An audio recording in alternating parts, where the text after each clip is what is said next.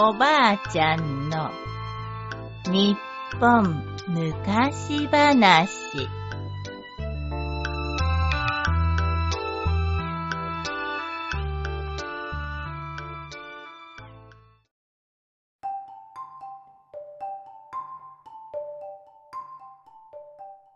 運の良い鉄砲打ち。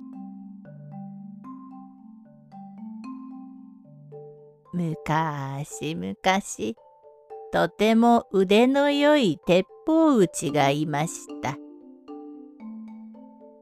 あるとき、鉄砲打ちが山へ出かける支度をして家を出ようとすると、うっかり手が滑ってしまい、大切な鉄砲を石の上に落としてしまいました。ああ、鉄砲の先が曲がってしまった。でもまあ、鉄砲の先が曲がっても何か取れるだろう。と、そのまま曲がった鉄砲を持って漁に出かけました。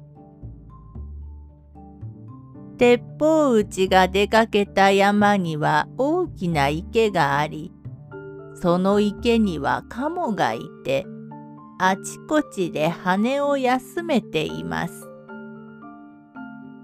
ひーふーみー。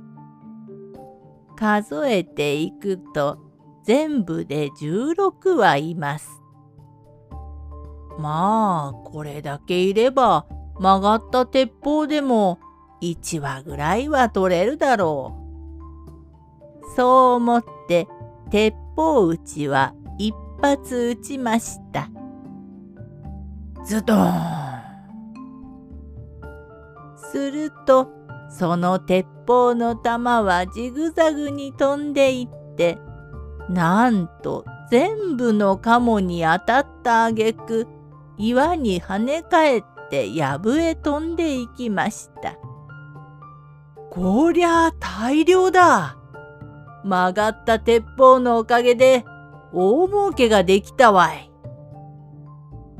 鉄砲打ちはジャブジャブと池に入ると、じゅうろくわのカモを残らず捕まえて岸に上がりました。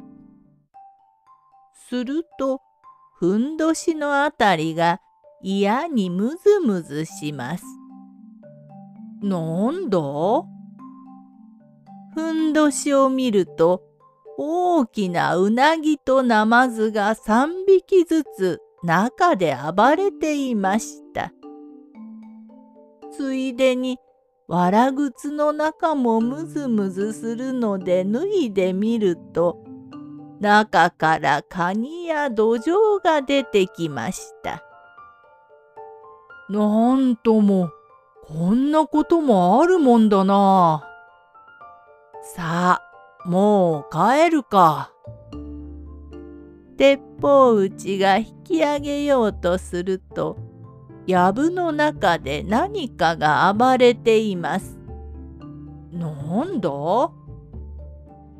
見てみると、岩に跳ね返った鉄砲の弾が命中したクマが、苦し紛れに土をひっかいていました。